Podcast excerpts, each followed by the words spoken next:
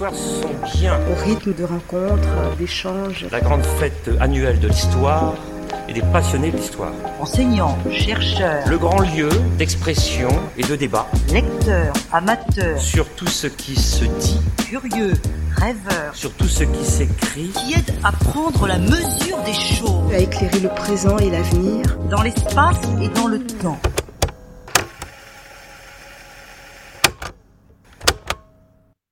Puisqu'il s'agit d'argent, ça intéresse évidemment tout le monde, mais je voudrais attirer un petit peu l'attention sur les mots que nous employons pour parler de cela, de ce phénomène essentiel dans la société, essentiel dans le monde et essentiel pour chacun d'entre nous. Je viens de visiter une euh, très belle exposition à la bibliothèque où il est question beaucoup des impôts et du fisc. Je n'avais pas tellement prévu de parler des impôts parce que c'est pas central dans l'histoire de l'argent, mais ça m'a frappé et notamment une expression qui a été très employée en politique dans les débats de manière euh, contradictoire et souvent hostile et qui était le mur d'argent. Alors sommes-nous ou nous sommes-nous pas enfermés dans un mur qui serait d'argent? La question peut se poser. Et la première chose que je me suis dite, euh, c'est que, étant dans la maison de la magie, je ne pouvais faire moins que d'évoquer le rêve, parce que l'argent, c'est du concret, c'est de l'intérêt, c'est souvent de l'intérêt assez bas finalement, mais il y a aussi autour de l'argent et dans l'argent un élément pas maîtrisable. Et ce que je voudrais m'attacher à montrer, c'est que dans les mots, effectivement, surtout le mot monnaie, vous allez le voir, mais aussi le mot argent, il y a de la magie, il y a du mystère, il y a du rêve. Ce qui est peut-être paradoxal, mais ce qui montre en tous les cas que la parole, la langue, le patrimoine des mots, pour nous, francophones, et c'est vrai aussi dans d'autres langues, transmet avec lui des quantités de choses que nous avons perdues, oubliées, négligées, et qui donnent à chaque mot le plus banal, le plus terne, le plus nul, une vie intérieure à laquelle nous participons en le sachant ou en ne le sachant pas, en le voulant ou en ne le voulons pas. Voilà. Alors, avant de déployer la parole française de l'argent, ce que je vais tâcher de faire, qui aboutit à des vocabulaires très variés, je pense que pour commencer, on peut noter que le proverbe très connu, tout le monde le connaît, selon lequel la parole est d'argent, s'il lui donne moins de valeur qu'au silence, qui serait l'étalon or, légitime à son propos le langage. Donc, puisque la parole est d'argent, la parole peut parler de l'argent, tout en incitant ceux qui parlent et qui écrivent à une certaine humilité, ce qui est très bien. Mais il faut avouer qu'un exposé qui ne serait fait que de silence, même s'il était de l'or, demanderait à son auteur une très grande virtuosité mimique pour transmettre le moindre message. Or, je ne suis pas, malheureusement pour moi, le mime Marceau, je vais donc me contenter de la banale parole. Dans l'histoire, point d'argent monnayé en pièces sans parole et même sans écriture. Et ça, c'est une chose que je voulais rappeler puisqu'il s'agit ici d'histoire. Les sociétés orales de la préhistoire, puisque la préhistoire veut dire qu'il n'y avait pas d'écriture, devaient pratiquer l'échange des biens et l'échange des services, soit par le troc, c'est-à-dire directement, on échange des choses, ou on échange des choses contre une activité ou un service, soit, si ce n'est pas par le troc, par des symboles. Et ces symboles étaient d'abord des objets naturels. Si l'Antiquité latine, avant nous qui l'avons imité, parlait d'argentum, qui a donné le mot argent, bien entendu, pour désigner le sujet de cette rencontre à Blois, c'est évidemment parce que la monnaie, les pièces frappées et portant en faible relief des figures et des signes, était faite de ce métal précieux qui était nommé en latin déjà argentum. Avant l'argent qui s'émancipera de cette matière métallique, il y avait donc l'argent, le métal. Ce dernier est une substance, et la pièce qui va devenir une monnaie, c'est la forme qu'elle va prendre. Ça, ce sont les termes d'Aristote, et puisqu'on est dans l'Antiquité, on peut évoquer ce philosophe grec. Il convient donc de rappeler un minimum de ce vocabulaire latin qui portait sur l'objet matériel transfiguré pour devenir un instrument de compte de la valeur et un instrument d'échange. Deux métaux sont alors en cause, tout le monde le sait, argentum et aurum, l'or. Ce dernier était rare et chargé de puissants symboles. Sa couleur jaune, son éclat en faisait la métaphore terrestre du soleil, et par là celle de la lumière et celle de la vie. Or, qui dit métal dit technique, c'est-à-dire mine, extraction, minerai, opération chimique, raffinage. Après donc le règne technique dans la préhistoire de la pierre, le passage à l'histoire est marqué par un certain nombre de phénomènes que tous les préhistoriens et les historiens connaissent. C'est le passage de la cueillette à la culture, le passage de la chasse à l'élevage, et puis le passage par l'élaboration du bronze, du fer et d'autres métaux plus rares, du minerai brut à quelque chose qui a et qui représente et qui symbolise une certaine valeur. Et en même temps, l'apparition des signes qui transcrivent la parole, c'est-à-dire de l'écriture. Tous ces phénomènes, je ne dis pas qu'ils se sont passés ensemble parce que ça serait évidemment très prétentieux. La révolution néolithique, entre guillemets, c'est une expression d'un historien anglo-saxon qui a du poids, qui a de la réalité, a dû se passer pendant des millénaires et des millénaires, bien entendu. Donc les signes s'emparent alors de l'humanité tout entière, ce qui m'intéresse particulièrement, puisque le sujet central de mon travail depuis toujours, ce ne sont pas seulement les mots et la parole et le langage, mais tous les systèmes de signes. Or, les signes des échanges, qui sont des objets d'abord naturels, mais des objets rares, des objets particuliers, des objets reconnaissables, des objets qui demandent une certaine peine pour les obtenir. Par exemple, des coquillages, par exemple, des pierres précieuses. Tout ceci devient des objets finalement techniques, qui sont fruits des arts du métal. Donc on sait, par exemple, les archéologues savent que avant les monnaies, monnaies d'argent et monnaies d'or, il y a eu comme euh, symbole de la valeur et de l'échange de toutes petites haches miniatures, des objets qui ressemblaient aux objets de, de tombes en particulier, par exemple en bronze. Et ces objets-là étaient déjà des monnaies. Nos paroles actuelles sur l'argent, elles viennent donc d'une rencontre historique, et il faut insister là-dessus parce que ça s'est passé dans le temps et pour toute l'humanité, d'une idée abstraite qui est destinée à mesurer la valeur, et ça c'est l'idée de monnaie, on y reviendra tout à l'heure, et d'une matière précieuse, l'or et surtout l'argent, lui aussi rare comme métal, mais moins que l'or, et chargé d'un symbolisme peut-être moins éclatant, mais plus subtil, qui est celui de la blancheur brillante. Les personnes du Moyen Âge, en particulier de la Renaissance, ont eu cette idée de raccrocher la symbolique de l'or au soleil et la symbolique de l'argent à la lune. Et ces deux éléments sont évidemment en relation pour exprimer la totalité de la sphère céleste. Donc on est là déjà dans le rêve, dans la magie et un peu dans le mystère.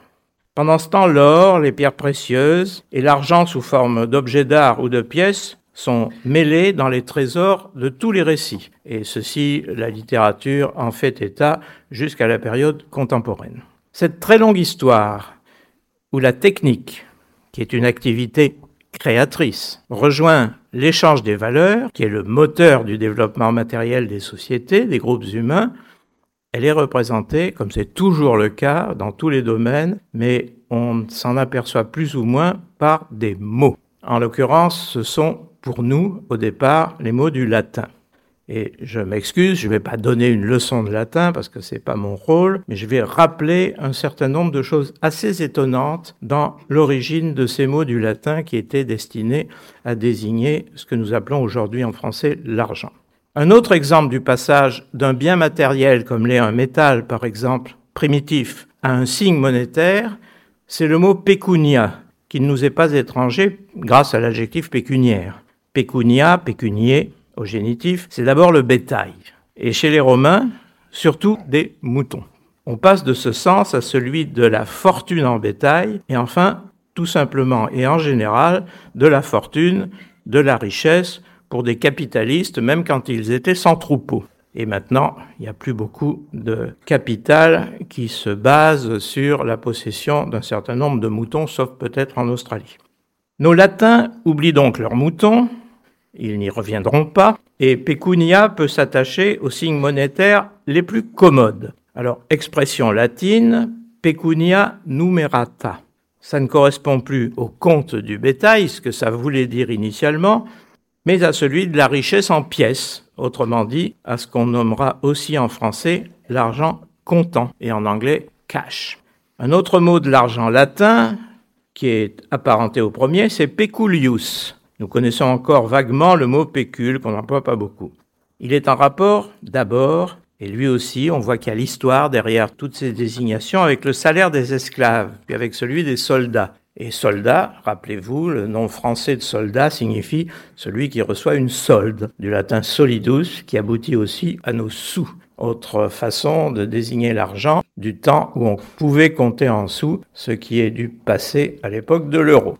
Quant à nummus nummi, qui était peut-être le mot le plus courant des Romains pour désigner l'argent, il pensait l'avoir pris aux Grecs de Sicile nomos. Vous savez que les colonies de Grecs du sud de la péninsule italienne et de la Sicile avaient été pour les Romains une sorte de modèle d'organisation économique, sociale, euh, politique et aussi militaire. Donc le grec nomos désignait une monnaie et souvent de l'argent monnayé et même tout à fait en général le capital.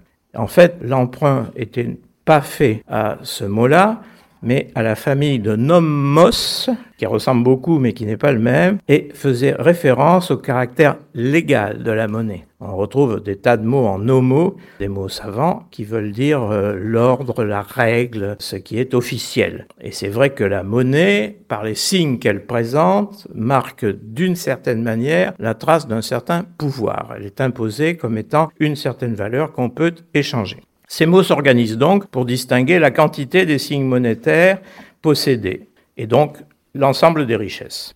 Argentum, la monnaie d'argent, et numus, toute monnaie, sont des termes assez neutres, mais pecunia, c'est beaucoup d'argent. Et peculium, une petite somme, modeste. Derrière ces distinctions, on voit bien qu'apparaissent déjà celles du poids économique et social des êtres humains. Il y a des riches, des très riches, des pauvres, et on ne parle pas des très pauvres en latin ou très peu parce que les latins avaient un langage qui me paraît souvent être terriblement politiquement correct, comme on dit assez mal d'après l'anglais. La transfiguration du métal en monnaie, elle suppose bien sûr un état technique de la société. Il faut que la métallurgie soit précise, il faut une métallurgie fine, et cette métallurgie, cette technique, est la servante des échanges et du commerce. Deux expressions latines expriment cette métamorphose. Et je convie les élèves en latin à ne pas faire un gros contresens qui me fait assez rire parce qu'il est, il a du sens. Il y a une expression latine assez courante qui est argentum infectum. Et naturellement, les cancres, mais aussi les moralistes traduiraient par l'argent infect, ce qui a beaucoup de sens. Mais ça signifie en réalité le métal argent brut, non travaillé à l'état de minerai ou de minerai à moitié raffiné. Tandis que argentum signatum désignait l'argent monnayé, en général en pièces. Le mot est lâché. Argent ou pas, la monnaie est de la nature du signe signum. Et ça, je crois que c'est complètement fondamental. Le nom du métal argentum lui-même, on peut se demander d'où il venait. Il tombait pas du ciel. Il venait d'un radical qui désignait la blancheur et un certain éclat. Si on symbolise le soleil, l'argent, lui, de son côté, j'ai déjà indiqué ça, renvoie à la lune. L'argent, c'est la chose blanche lumineuse. Le mot est au centre d'une riche famille et on y trouve très curieusement quelque chose qui n'a pas une valeur aussi grande, qui est l'argile, terre blanche, mais c'est vraiment apparenté. Et abstraitement, l'argument, argu, on dit argent, mais c'est argant finalement, que c'était en latin. Et l'argument est censé rendre les choses plus claires. Donc on voit le rapport. On retrouve des termes apparentés en Grèce, arguros, et aussi, ce qui est plus étrange, en gaulois, ce qui redouble la vocation française du mot argent. Parce que quand un mot latin ressemble à un mot gaulois, nous avons donc deux raisons de l'avoir historiquement adopté. Pour les langues modernes, on remarque que le français argent cumule, comme en latin, le sens métal et le sens signe de la valeur. Et on peut remarquer que les langues qui nous entourent en Europe et dans le monde ont des façons de dire assez différentes. L'anglais, par exemple, dit money, qui dit plus que notre monnaie, et qui n'a plus rien à voir avec silver, qui est le métal argent. Et quant à l'argent comptant, ça se dit cash, la caisse. L'allemand connaît le même mot germanique pour le métal que l'anglais, qui est silber, mais il préfère employer pour le sens général de l'argent Geld. Et Geld est le paronyme de Gold, l'or. L'espagnol, lui, appelle le métal plata, qui vient du latin plateus, c'est une surface plane, parce que le métal était en Espagne et dans les colonies espagnoles à la Renaissance présenté en plaques et non pas en lingots. Donc c'est le hasard de la technique là qui a fait la désignation. Et l'espagnol toujours désigne ce que nous appelons nous l'argent par dinero, qui est le cousin de denier, tout ça venant du latin denarius, qui est une monnaie qui valait 10 as. Là, c'était une monnaie petite et le denier était dix fois plus importante. En français, on a parlé d'argent pour le métal lui-même dès le IXe siècle. Ça veut dire tout à fait au début, on a des attestations de ce mot par écrit, dès que quelque chose qui n'est plus du latin et qui commence à se diffuser dans le territoire, dans la moitié nord de la France, et qui va devenir le roman puis le français, apparaît. Donc finalement, l'argent en métal, c'est un contemporain de la langue française. Voilà ce qu'on peut dire. On disait aussi monnaie, on disait aussi denier, qui ne s'employait pas seulement pour une monnaie particulière, mais pour l'argent en général. On disait aussi pécule. Mais argent a dû l'emporter à cause d'une fréquence beaucoup plus grande de cette monnaie, parce que l'or était très rare, et aussi par accoutumance à un mot qui donnait lieu à de nombreuses expressions. J'y reviendrai tout à l'heure. C'est un mot très courant, très familier, très banal, qui entraîne des quantités de locutions, d'expressions, de dérivés. Encore au XVIe siècle, Rabelais écrivait que le nerf des batailles, les nerfs des batailles au pluriel, sont les pécunes. Mais ce latinisme-là n'a pas eu de succès, et la formule est aujourd'hui l'argent est le nerf de la guerre. Donc on est passé de la pécune, qui était un latinisme, à l'argent, qui en est un autre. Enfin, s'agissant d'action, de commerce ou de bataille, on peut noter que argent rime avec gens au pluriel. Ces gens qui sont appelés sans complexe aujourd'hui et ça ne me plaît pas beaucoup, des ressources humaines.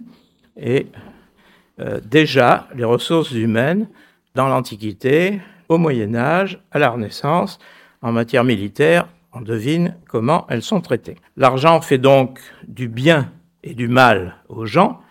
Il faut de l'argent pour avoir des gens, et ça se dit dans un proverbe vieilli qui était point d'argent, point de Suisse. Ça n'a rien à voir avec la Confédération helvétique, avec nos amis. À voir avec le fait qu'il y avait un grand nombre de gens qui venaient de Suisse et qui étaient des mercenaires. Et ces mercenaires coûtaient cher. Donc sans argent, pas de mercenaires. Et ça veut dire tout simplement, avec un petit côté xénophobe, sans argent, pas d'armée. Le proverbe le plus étonnant est celui qui, avec l'ancien verbe ardre, qui voulait dire brûler, nous avons conservé ardent mais nous avons perdu ardre. C'est peut-être très dommage, c'est un joli verbe, mais comme tous les verbes du troisième groupe de conjugaison, il pose de très grands problèmes à tous ceux qui n'ont pas appris par cœur l'admirable Becherel, et euh, cela dit, on ne sait plus le conjuguer du tout. Donc il a été remplacé par le verbe brûler, qui n'est pas plus mal, mais qui a l'immense avantage d'être du premier groupe et de se conjuguer plus simplement. Donc ce proverbe qui utilise le verbe hard, je fais une présentation pour que vous ne soyez pas surpris, je le trouve admirable parce que c'est le proverbe le plus court que je connaisse sur le mot argent. C'est argent, argent, ce qui veut dire l'argent brûle les gens. Et je trouve que c'est pas mal vu quand même pour un proverbe médiéval. Puisque le métal argent a donné son nom au signe de la valeur, à la monnaie, seul terme utilisé aujourd'hui par les économistes, parce que vous avez remarqué que le mot argent est un mot commun et banal, voire populaire, alors que le mot monnaie est un mot plutôt savant, quand il ne s'agit pas de rendre la monnaie, qui est aussi un mot banal, mais il a pris au XVIe et au XVIIe siècle une valeur scientifique, une valeur économique, sur laquelle certainement des spécialistes reviendront ici même. Donc, euh, ce terme monnaie, je pense qu'il n'est pas mauvais d'y venir et à chercher ce qui se cache derrière son nom, parce que précisément, c'est un nom qui est chargé de symboles encore plus forts que le mot argent et qui sort non pas euh, de la prestidigitation houdinienne, mais de la mythologie grecque, puis latine. La monnaie n'est pas une substance comme l'argent, c'est à l'origine une déesse. Le mot vient en effet du mot latin moneta, sous la forme monoa, puis monnaie. C'était un adjectif en latin qui qualifiait la déesse Junon, Juno moneta, traduisant le grec mnémosine, qui voulait dire la mémorable, puis celle qui avertit, qui donne des signes. Et le mot euh, mnémosine désignait, le nom mnémosine désignait dans la mythologie grecque la mère des neuf muses. Mais alors vous allez voir que c'est une maternité assez spéciale et les Grecs antiques, dans leur mythologie, ne se préoccupaient pas de politiquement correct, c'est totalement incorrect.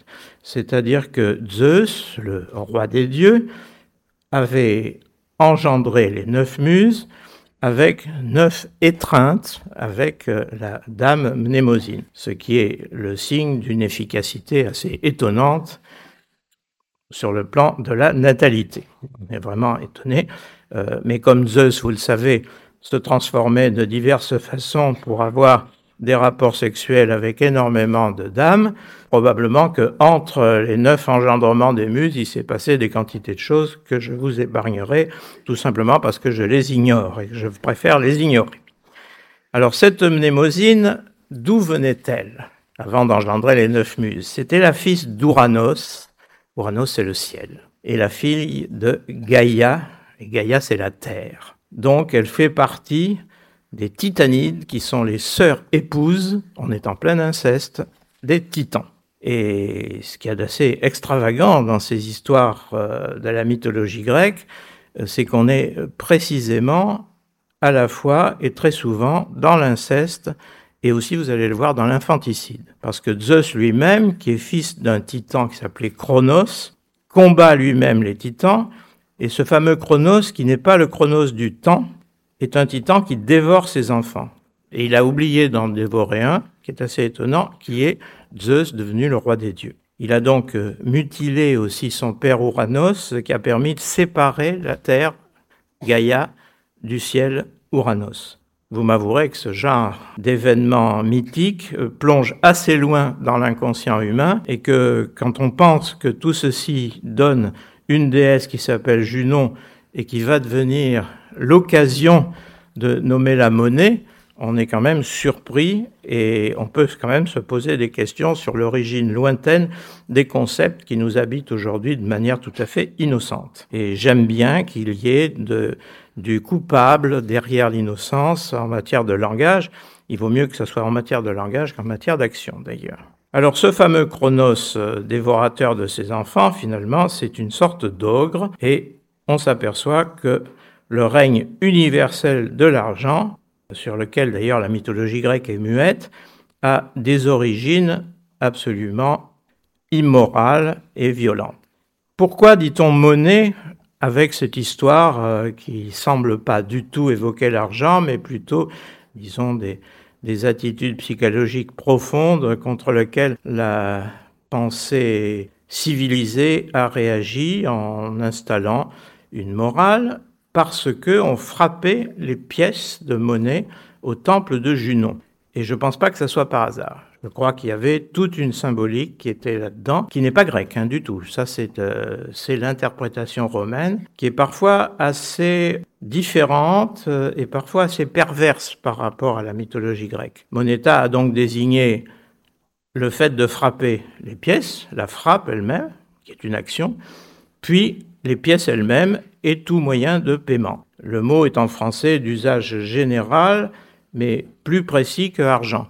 Et il apparaît un peu plus tard, mais pas tellement plus tard. Et très vite, le mot monnaie devient absolument banal, et on trouve des expressions que nous connaissons tous aujourd'hui, que nous employons dès le Moyen Âge, dès le XIIIe siècle, comme monnaie courante, fausse monnaie, qui a donné faux monnayeur, et ça c'est un sport qui est encore pratiqué aujourd'hui, on le sait, ou une expression très familière et qui est assez sympathique, qui est la petite monnaie. Et ça, ça date quand même du XIVe siècle. Donc on voit que ça n'est pas une nouveauté.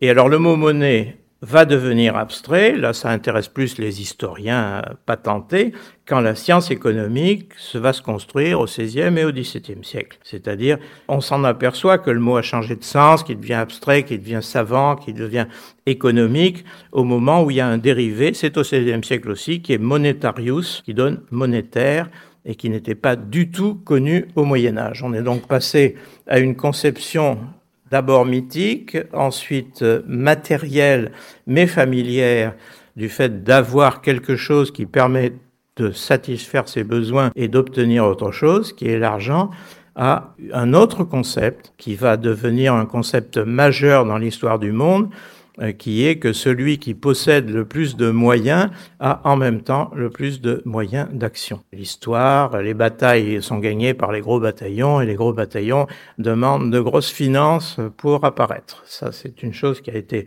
remarquée de manière ironique au XVIIIe siècle, par exemple par Voltaire, mais qui était déjà parfaitement perçue avant lui et dans l'Antiquité. Alors en passant du mythe grec au culte religieux romain, qui débouche sur l'économie monétaire, on voit le chemin, hein, c'est-à-dire une mythologie avec euh, toute sa pensée profonde, toute sa psychanalyse cachée, tous ses ressorts euh, mystérieux, il faut le dire, et quelque peu magiques, à quelque chose qui est beaucoup plus cadré, à la fois sous une forme de culte organisé, et à la fois euh, sous la forme d'un culte qui aboutit sur la politique et l'économie. Et l'histoire des mots a attesté cela dans des quantités de domaines. La, basilique, c'est un mot grec passé en latin qui désigne une cour de justice, et puis c'est devenu après une église. Mais le système inverse est encore plus courant, c'est-à-dire des mots qui étaient religieux et qui sont devenus des mots politiques ou des mots sociaux ou des mots économiques, comme c'est le cas pour la monnaie. Donc, euh, on passe du mythe grec au culte religieux romain et ça débouche sur l'économie monétaire en rejoignant les réalités de l'histoire. Donc c'est une sorte de descente du ciel, enfin d'un ciel imaginé, celui de la mythologie, à la terre et à la vie quotidienne. L'argent et la monnaie sont certainement une des réalités de l'histoire majeures. Et les paroles qui portent sur elles sont multiples. Alors ça, bien entendu, si je voulais désigner ici tout ce qui se rattache à l'argent, euh, tout ce qui est désigné comme ayant rapport à l'argent, on n'en finirait évidemment pas, parce que ça va de la vie collective, de la vie quotidienne, individuelle, des difficultés de la vie individuelle au pouvoir des riches, euh, ça c'est un, c'est une opposition. D'ailleurs, le mot riche, c'est assez étrange, c'est pas du tout un mot qui désigne le capitalisme florissant ou la possession de tas d'objets, c'est un mot qui veut dire puissant. C'est un radical germanique qui est venu s'installer en français assez, assez tôt d'ailleurs, mais qui atteste le passage du pouvoir, pouvoir par la force et pouvoir politique, à celui de l'argent, ce qui est la reconnaissance à l'intérieur des mots du fait que la richesse, au sens où nous l'entendons aujourd'hui, donne la puissance. Donc euh, voilà, on est passé de l'économie savante pour la monnaie à la morale populaire et aussi au débat politique, car tout ce qui concerne l'argent, le mot argent, va se retrouver dans la plupart des débats sur la richesse, la pauvreté, l'égalité ou l'inégalité, le rapport entre, je parlais tout à l'heure des impôts, ça en fait partie, les prélèvements, les distributions, les correctifs ou au contraire les aggravations, et c'est certainement une des bases les plus fortes du débat politique. Chacun dans un parti ou dans le parti opposé, prétendant être au service d'une certaine égalité monétaire avant de parler d'égalité dans d'autres domaines.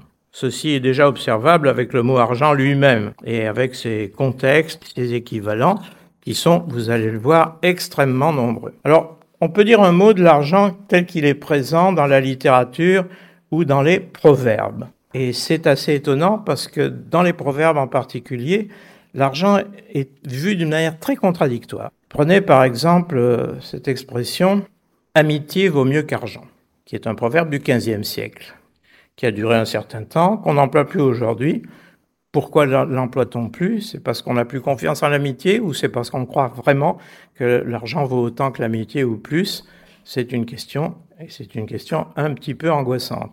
J'ai noté récemment, ces jours-ci, l'affiche d'un film euh, américain qui justement évoque l'amitié et l'argent, mais qui résout le problème parce que ça s'appelle Friends with Money, ce qui veut dire des amis avec de l'argent, ce qui est peut-être la meilleure façon dans l'esprit de ce film, je ne sais pas, je ne l'ai pas vu, c'est peut-être ironique aussi, de garantir des relations amicales, ce qui serait quand même assez grave. Un autre proverbe qui m'avait frappé, c'est un proverbe du XVe siècle, lui aussi, qui est argent d'autrui, nul n'enrichit. C'est très allusif et ça a été repris d'une autre manière en disant le crime ne paie pas d'ailleurs. Mais euh, on peut dire que l'argent d'autrui est euh, en général dans les affaires, euh, dans un certain nombre d'activités délictueuses, justement celui qu'on s'approprie et qui bel et bien enrichit celui qui l'a pris s'il n'est pas pincé. Donc il y a pas mal de contradictions là-dedans. Il y a un très beau proverbe dont nous ne connaissons plus trop bien le sens et sur lequel je vais m'étendre une seconde parce que je le trouve pittoresque,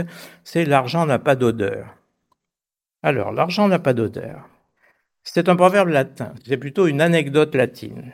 C'est Suétone, qui est un historien latin, et qui raconte que l'empereur euh, Vespasien, dont tout le monde sait à cause du mot Vespasienne qu'il était l'inventeur d'un impôt sur l'urine, c'était pas du tout par des pulsions euh, étranges et souterraines, c'était parce que l'urine, à cause de l'acide urique, était une matière première industrielle indispensable pour la production du cuir. Donc il avait mis sous le nez de son fils, qui s'appelait Titus, le produit de cet impôt, lui faisant remarquer que ces pièces, et un autre historien, Dion Cassius, précise qu'il s'agissait de pièces d'or, donc pas vraiment d'argent, ne dégageaient aucune odeur répugnante. Et il lui disait en latin non olet, ce qui veut dire ça ne sent rien, ce qui est devenu en français l'argent n'a pas d'odeur. L'anecdote concernant l'empereur Vespasien avait déjà une fonction symbolique en latin et une fonction morale. Et Juvénal, qui était un poète très violemment satirique de la société de son temps, y répondait quelques années plus tard par cette formule les gains sont toujours bons, quel que soit le bien dans ses satires. Donc là, il, dénonce justement le fait qu'on ne s'intéresse pas à l'origine de l'argent pourvu qu'on en profite. Là, il ne s'agit plus d'un métal concret, qui de toute façon eût été l'or, je pense, mais la version française emploie toujours le mot argent. L'argent sent toujours bon d'où qu'il vienne. C'est la formule qu'on trouve dans des textes 16e, 17e, 18e siècle. Et dans les variations modernes sur ce thème, par exemple, il y a une très jolie citation qui est attribuée à Tristan Bernard, je ne sais pas, mais on ne presque riche, qui est L'argent n'a pas d'odeur, mais à partir d'un million, il commence à se faire sentir. Que c'est bien vu? Argent est donc pris là dans son sens abstrait, tout comme dans des expressions du XXe siècle qui disent le contraire, et qui sont, par exemple, l'argent sale ou blanchir de l'argent, ce qui veut dire qu'il devait y avoir au départ quelque chose de désagréable au toucher et à l'odeur sans doute. Donc l'argent n'a pas d'odeur est contesté très rapidement, mais on voit l'origine de la chose. Autre proverbe, et que je trouve plein d'enseignements, c'est l'argent ne fait pas le bonheur. Alors bien entendu, tout le monde connaît la réponse, mais il y contribue. Ce qui veut dire que finalement, le bonheur n'étant pas de ce monde, il ne s'agit que d'avoir des éléments qui le facilitent et que l'argent en fait partie. Donc finalement, ce proverbe est nié par sa continuation et il n'a plus beaucoup de poids. Et un autre qui est, alors là, qui, me paraît garder une valeur morale très très durable, c'est l'argent bon serviteur mais mauvais maître. Et ça, c'est une très belle trouvaille, latine elle aussi, parce que c'est une formule toujours de l'historien latin Suétone qui décidément était assez centré sur ce problème mais qui en parlait fort bien et il en parlait à propos de Caligula. Et on trouve euh, chez Montesquieu, je dirais de l'argent ce qu'en disait de Caligula, qu'il n'y avait jamais eu un si bon esclave et un si méchant maître. Bon, ceci, je pense, donne euh, de l'utilisation de l'argent et du poids qu'il peut avoir sur les décisions en général, y compris les décisions politiques, une vision euh, moralement peu discutable. Et alors, ce qu'il y a de curieux, c'est que tous ces proverbes, euh, on vient de le voir, mais c'est vrai pour d'autres, ne sont généralement pas dépourvus d'une négation. Pas celui-là, parce que celui-là, disons, est peut-être trop subtil pour qu'on les... Mais regardez, plaie d'argent n'est pas mortel. Immédiatement, vous avez Rabelais qui écrit faute d'argent, c'est douleur non pareille. Donc, euh, c'est peut-être pas mortel, mais c'est extrêmement pénible. Donc euh, là, toujours, l'argent est attaqué, mais on est évidemment toujours obligé de revenir à une position raisonnable qui est, c'est peut-être détestable sur le plan moral, mais bon sang, si on n'en avait pas, on serait content d'en avoir un peu plus. Alors, le manque d'argent, bien sûr, et on, en arrive pour ça, euh, est un thème social qui est complètement général. Et là, il faudrait examiner de très près le thème de la misère et de la pauvreté, qui sont deux mots très différents. Je rappelle simplement que la misère n'est pas une extrême pauvreté, c'est un malheur. Quand on voit l'origine de ces mots, on a cette opposition entre pauvreté qui est un manque, quelque chose de technique, on n'a pas assez, et puis la misère qui est quelque chose de supporté sur le plan euh, psychologique et qui est une douleur, un, mal. Et vous avez remarqué que quand Victor Hugo a voulu dénoncer les inégalités sociales euh, flagrantes de la société où il vivait au milieu du 19e siècle, il n'est pas allé chercher le mot pauvre ou pauvreté pour le décrire, il a eu un projet de roman qui s'appelait d'abord Les Misères et qu'il a changé ensuite pour en faire quelque chose de plus sonore et qui est, tout le monde le sait, Les Misérables. Donc euh, voilà, la misère, c'est autre chose, ça n'est pas une pauvreté intense, euh, c'est un malheur social. Et ce malheur social, euh, quand il est dénoncé, Évidemment, on ne peut pas s'empêcher de le mettre en rapport avec le fait que l'argent est partout présent et que euh, la misère est un scandale parce que justement tout fonctionne grâce à l'argent. Donc, euh, ambiguïté totale, euh, l'argent est un moyen de vie, est un moyen de satisfaire les besoins, c'est un moyen de pouvoir sur les autres, et à ce moment-là, ça devient critiquable, mais c'est aussi un moyen de rêve, et je ferai remarquer que la publicité, par exemple, quelle est sa démarche à la publicité? Elle consiste à fabriquer du rêve et à conduire du rêve, qui est un rêve de consommation, de manière ciblée à l'argent qui est nécessaire pour retrouver le réel.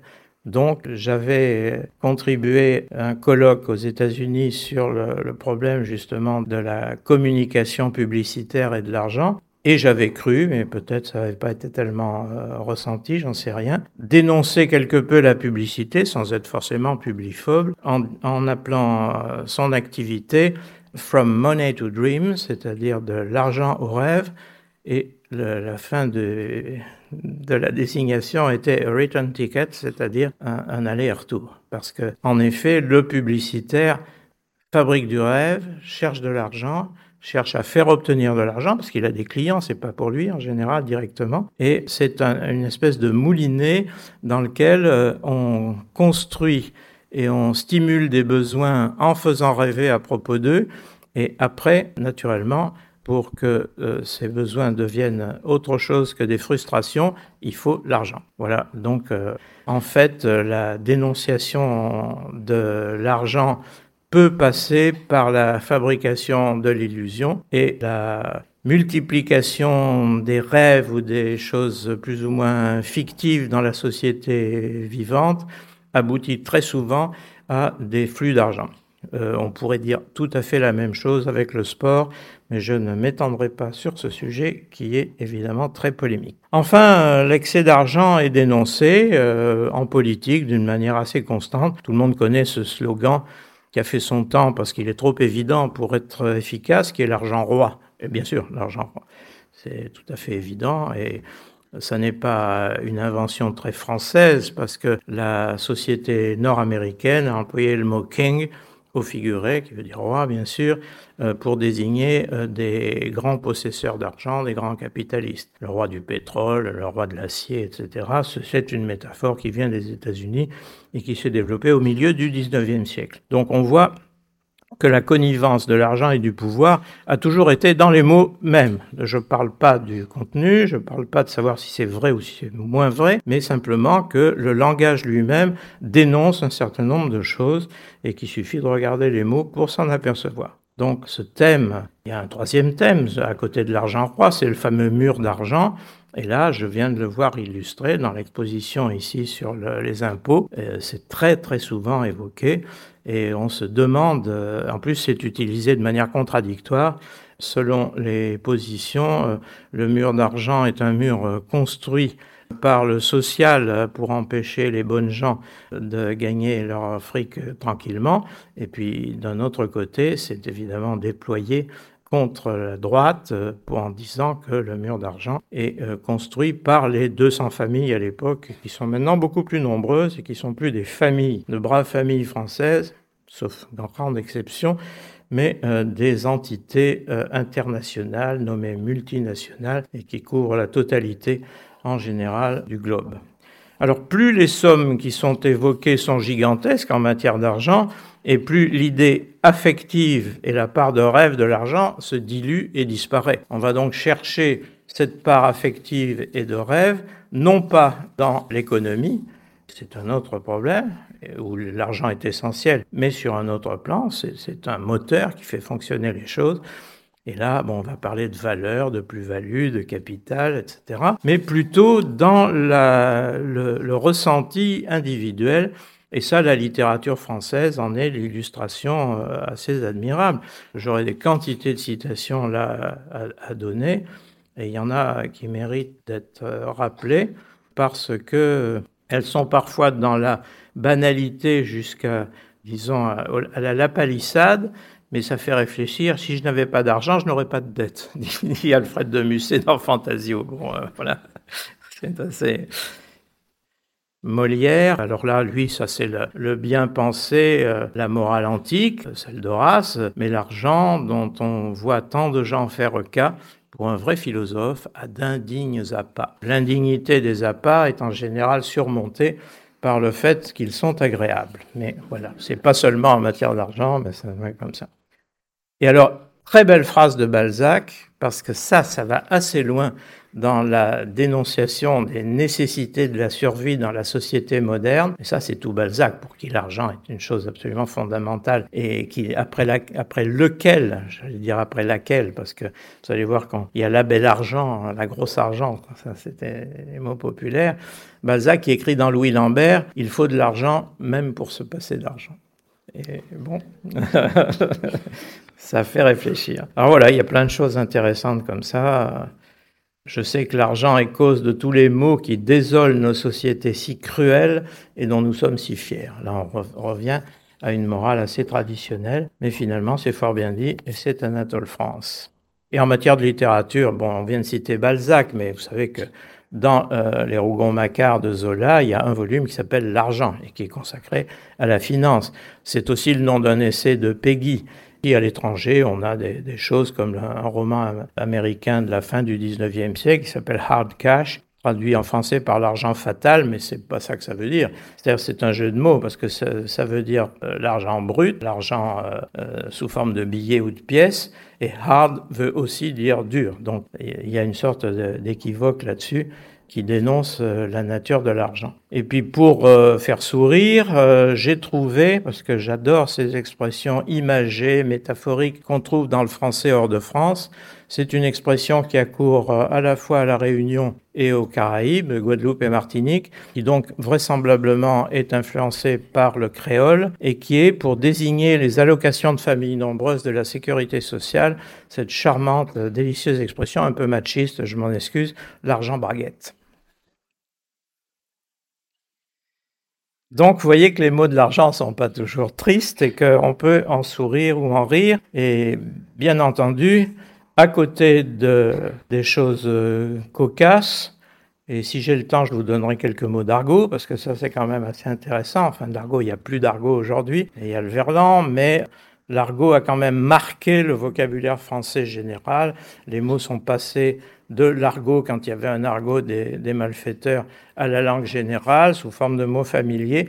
Et alors là, Dieu sait qu'il y a deux thèmes qui sont les plus riches en matière de désignation argotique familière et populaire, c'est certainement le sexe et l'argent. Alors là, quant à faire fermer le triangle pour montrer quels sont les rapports, ça n'est pas très difficile si on a lu Freud, et je ne vais pas insister sur le fait que l'argent est pour Freud la symbolique de quelque chose qui n'est pas génital, mais qui est l'érotisme anal. je ne vais pas détailler cette affaire-là, mais euh, alors c'est plutôt l'or hein, chez, chez, Freud qui est, qui est, le symbole.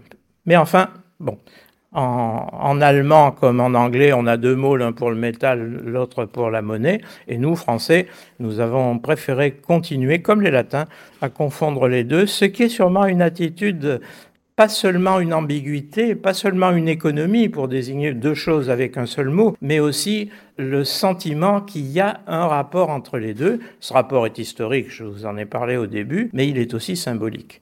Et retrouver dans l'argent, la monnaie, la symbolique de l'argent, le métal, c'est faire une sorte d'alchimie à l'envers. Je trouve ça pas inintéressant du tout. Alors, les mots de l'argent, si on voulait les traiter, vous imaginez bien qu'il y aurait une série de verbes qui seraient obligatoires. On dit avoir de l'argent et ça s'oppose à manquer d'argent. On dit gagner et ça s'oppose à perdre. On dit acheter et ça s'oppose à vendre. On dit prêter et ça s'oppose à emprunter. Tout ça est bien symétrique. On dit donner, on dit prendre et spécificité par rapport à prendre, voler. On dit garder, on dit thésauriser, et ça s'oppose à dépenser ou à dilapider. Et puis alors il y a un verbe très curieux, qui est un verbe très général et très banal, et on n'y réfléchit pas, faire de l'argent. Alors là, on ne dit pas ça des faux monnayeurs, on dit ça aux gens qui en gagnent vraiment beaucoup.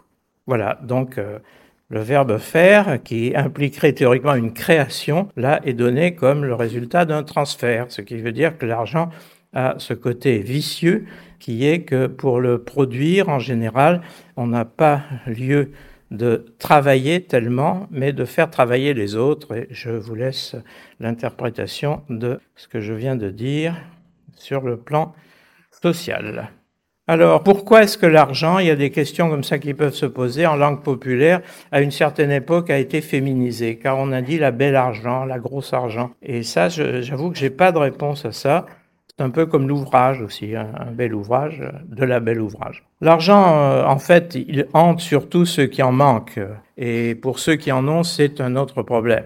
Ceux qui en gagnent et ceux qui en volent, et c'est pas étonnant que justement que les façons de parler marginales, par exemple les argots et la langue populaire, autrefois l'argot du milieu par exemple, multiplient les mots pour exprimer l'argent avec des métaphores extrêmement variées, mais qui recoupent en général une idée euh, clé. C'est incroyable de voir le nombre de mots qui désignent euh, quelque chose qui sert à nourrir et qui va devenir le nom, un nom de l'argent. On pense au pain. Alors on ne dit pas du pain pour de l'argent, mais on gagne son pain quotidien. Euh, plus tard, un peu remplacé par gagner son beefsteak. Ça, c'est l'élévation du niveau de vie. Hein. Et gagner son beefsteak, gagner son bif, c'est vers 1920. Donc, vous voyez, il faut attendre le XXe siècle. Gagner son pain quotidien, c'est depuis la Bible, depuis le Moyen Âge. Et puis, il y a les fameuses expressions oubliées aujourd'hui et qui euh, désignaient l'argent rapporté par la prostitution, qui était le pain des Jules. Et je glisse euh, avec discrétion sur le pain de fesses. C'était aussi une expression qui était assez courante vers 1920-1930 par là. Mais au-delà du pain, vous avez des mots désignant des nourritures et dont on ne pense plus à ça. Du blé pour de l'argent. C'est évident que le blé euh, est la matière qui est, et c'est très ancien. Au XVIe siècle, euh, j'ai trouvé une expression qui était du blé qui porte croix. Et la croix, c'est le signe de la monnaie qui est sur la monnaie. Donc là, le mot n'était pas tellement installé, donc il fallait une certaine euh, explication. Mais après, on a dit du blé. Et ce qui est détonnant, c'est qu'entre le XVIe siècle et nos jours, le mot est resté extrêmement vivant pour désigner l'argent. Il y a la galette que nous connaissons encore, mais qui là est beaucoup plus récente. Et la galette, c'est une des, des choses qu'on peut faire avec du blé, bien sûr. Et il y a curieusement le fric. Alors, on n'y pense plus, mais le fric, c'est l'abrégé soit de fricassé, qui veut dire faire de la cuisine pour faire manger, soit de fricot, tout simplement. Ça, on n'en est pas très sûr. Ça apparaît vers 1880, et donc ce mot ultra courant aujourd'hui, qui est à peine familier, était un mot euh, qui désignait la nourriture. Et je rappellerai au passage un mot alors complètement oublié, mais qui est dans les chansons de Bruant et qui est très très présent vers 1900, qui est que la prostituée est une marmite. Et ce qui, pour les féministes, euh, il y a du matériel à commenter, c'est certain, et, qui est exploité euh, par celui qui en tire argent et qui à l'époque est un do. Pourquoi? Parce que do vert, et do vert c'est le, le maquereau ou le hareng, vous voyez. Et, l'histoire du maquereau est aussi très très passionnante parce que c'est le proxénète depuis euh, le 15e siècle à peu près. C'est un, un intermédiaire par allusion à ce qu'on attribuait comme comportement au banc de macro où un individu était censé amener les autres à un certain endroit. Alors, vous voyez comme quoi l'observation des sciences naturelles peut aboutir à des interprétations tout à fait contestables dans ce domaine. D'autres mots sont des emprunts à des langues étrangères. Le flouze, c'est un mot arabe qui a été ramené par les soldats d'Algérie. Euh, on, le, trouve en français en 1916, donc on voit c'est, c'est indigène euh, avant la lettre, parce qu'indigène c'est 1940-45, mais c'est la, chose.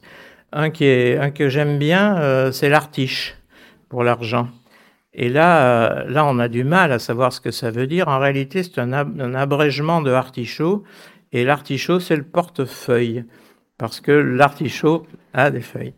Alors ça, c'est ça, c'est ça qu'on aime bien dans la langue populaire, c'est ces sortes de, métaphores cachées. Et quand on n'en connaît plus l'origine, c'est vraiment impossible de reconstituer. Alors que pour retrouver l'origine d'un mot de verlan, finalement, c'est pas très difficile. Je trouve que le verlan a quand même des limites, c'est que c'est purement formel, comme l'était le javanais autrefois. Alors qu'avec ces métaphores qui sont assez, assez amusantes, avec des ressemblances de mots, avec des glissements de sens, on a quelque chose de beaucoup plus riche. Et puis alors, il y en a un qui me passionne parce que j'arrive pas à, trouver une solution, mais je suis pas le seul, personne trouve, c'est le fameux Grisby. Alors, touchez pas au Grisby, on connaît ça, c'est Albert Simonin, 1952, mais c'est un mot qui apparaît à la fin du 19e siècle, qui avait l'air complètement disparu après 1912 et qui réapparaît avec ce roman et qui, sans être employé dans la langue courante, personne ne l'a employé, est connu grâce aux au, au livres et grâce aux films pendant au moins une vingtaine ou une trentaine d'années et certains en ont quand même une vague idée. Alors il y a cinq ou six étymologies possibles, donc ça fait partie de ces mots qui sont très passionnants parce que finalement, l'étymologie, quand on a la, solution et qu'elle est indiscutable, ça devient ennuyeux. Tandis que les étymologies obscures, c'est vraiment quelque chose d'épatant, parce qu'on peut toujours inventer. Euh, connaissez l'histoire célèbre, ça n'a plus grand-chose à voir avec l'argent, mais enfin quand même si, parce que c'est un lieu où l'argent s'échange, qui est le mot bistrot, qu'une étymologie fantaisiste mais imaginative avait attribué à un mot russe qui est bostre, qui veut dire euh, vite, vite, et qui aurait été euh, l'injonction des Cosaques à Paris en 1815, après la défaite de Waterloo,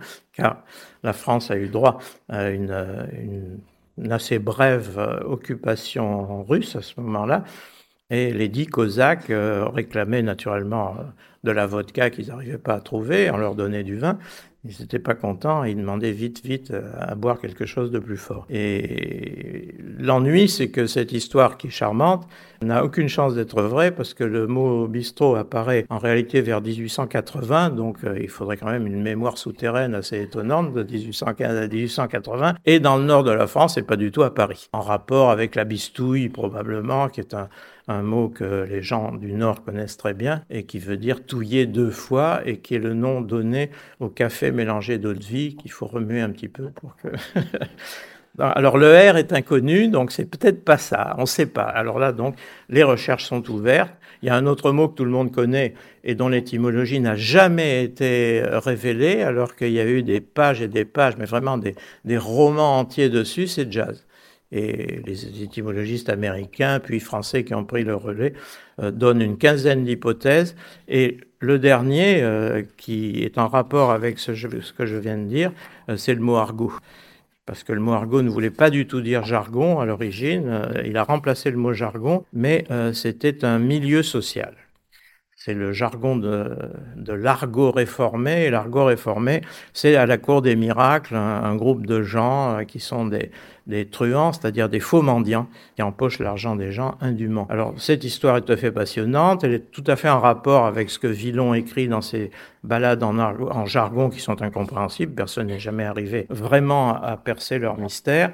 Et je trouve que ce côté mystérieux, c'est assez étonnant parce que on le trouve avec des mots d'une totale banalité, justement comme le mot monnaie ou comme le mot argent, soit qu'on en sache trop sur eux, c'est le cas de monnaie, vous voyez, ça remonte à un énorme poids mythologique, soit le mot argent qui a des justifications matérielles très claires, c'est très très facile à suivre, mais qui ont changé tellement au cours du temps et qui ont été chargés de valeurs affectives de plus en plus puissantes et de plus en plus divergentes, parce qu'il y a des, des, grandes oppositions dans les interprétations qu'on peut faire du mot, euh, qui fait que chaque mot est comme une espèce de boîte de Pandore, et une fois qu'on l'a ouvert, on est perdu au milieu. Donc je ne vais pas faire l'éloge de l'étymologie. Il y avait une très jolie phrase de Jean Paulhan qui disait l'étymologie qui fait sa propre réclame, parce que étymos, ça veut dire vrai, et logos, ça veut dire le sens, donc l'étymologie dit qu'elle a toujours raison, puisque c'est le sens vrai.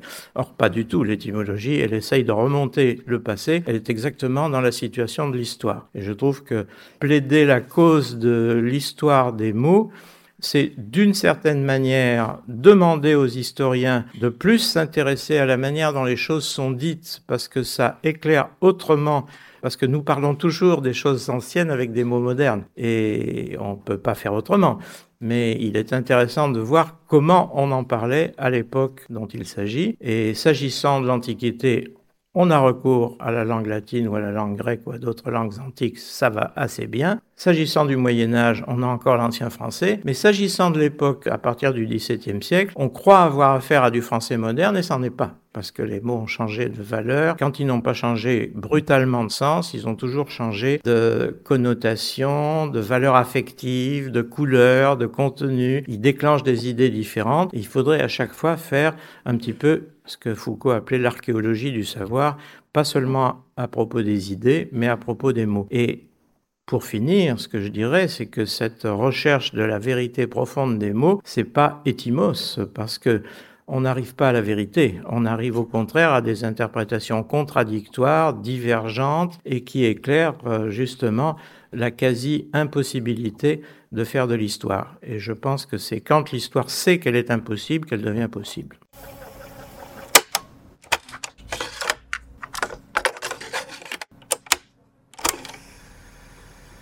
J'ignore s'il nous reste du temps, mais s'il en reste un peu, je serais ravi qu'il y ait des questions, parce que je pense que dans ce que j'ai dit, il y a beaucoup de problématiques. Est-ce que vous pouvez nous parler du mot thune? Quelle est l'origine du mot thune. Le mot thune, le, le mystère n'est pas son origine, le mystère est sa réapparition parce que c'est un mot qui avait été employé, c'était un mot d'argot, véritable argot, c'est-à-dire argot, argot secret, argot cryptique, langue cachée, qui désignait un type de monnaie et un type de pièce.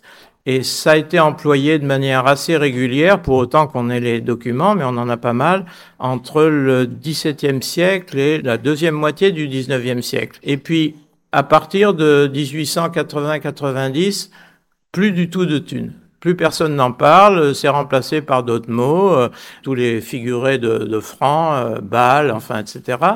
Et ça réapparaît dans le langage des cités dans les années euh, 70. Et naturellement, les linguistes ont tous dit, ah ben oui, c'est une reprise du mot ancien, du mot de, du XVIIe et du XVIIIe siècle.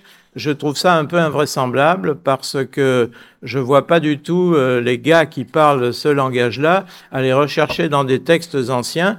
Donc, je me demande s'il n'y a pas une, une, ressemblance sonore entre ce mot-là et le mot ancien thune, et, il faudrait chercher une autre étymologie. Ou alors trouver euh, le, le, lien entre le, entre le mot ancien disparu depuis une cinquantaine d'années, et puis cet emploi nouveau où ça n'est plus une pièce, mais c'est l'argent en général, de la thune. Donc ça devient un, un collectif. Donc, autre mystère, qui n'est pas celui des origines et des étymologies, qui est celui du fonctionnement des mots. Et ça, souvent, ça pose de très grands problèmes. Et c'est pour ça qu'il y a de fausses étymologies, c'est qu'on néglige de dire oui, un, un, mot peut pas passer brutalement d'un mot de spécialiste ou d'un mot d'argot brutalement au langage général. Il faut, il faut qu'on ait un cheminement. On peut pas avoir un mot provençal qui tout d'un coup se met à être employé 100 ans plus tard à Lille ou à Nantes. Donc il faut avoir une certaine cohérence et nos connaissances sur le vocabulaire sont des connaissances ponctuelles. On a beaucoup de mal à avoir des connaissances en suivi comme ça.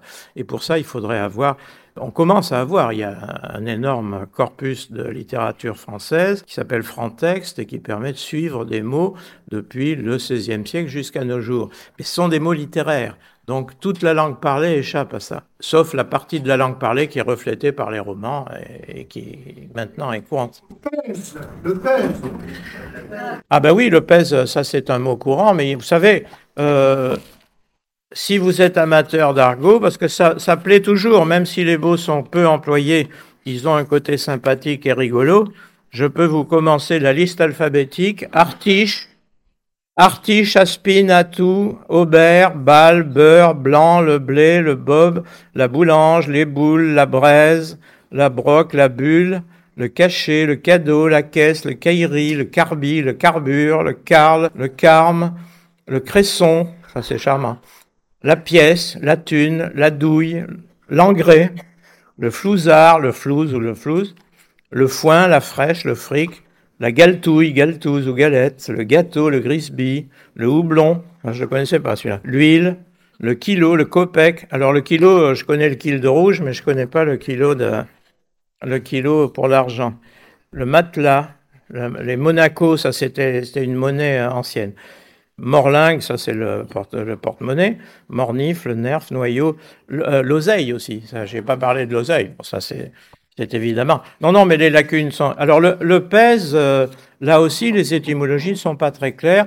La, la, première idée, qui est quand même assez vraisemblable, c'est que c'est l'argent qui est pesé. Hein. C'est faut pas oublier le trébuchet, les pièces d'or et les pièces d'argent sont pesées. Quand on parle de monnaie sonnante et trébuchante, le trébuchet, c'est une balance, et le sonnante, ça veut dire que le changeur faisait sonner la pièce pour voir si elle était en vrai argent ou en toc. Donc ça voulait, c'est une opération technique très précise. Il y a des études 1950. Moi, j'ai joué avec des pièces de 500 comme des études euh. Oui. Mais 5 francs, moi je l'ai, mais vers 1920, 1925, par là. Donc si, si on atteste, alors euh, formidable, ça c'est très bien, si on atteste la thune, soit 5 francs, soit 5 sous, parce que ça peut passer, l'unité peut passer en, en 1960, si, si on arrive à trouver des gens un peu plus jeune que vous, qui est un peu plus jeune que moi, on va arriver euh, aux années où les gamins se mettent à dire la thune pour l'argent, et là, euh, la jonction est faite, et je ne vais plus chercher une autre étymologie. Donc, merci.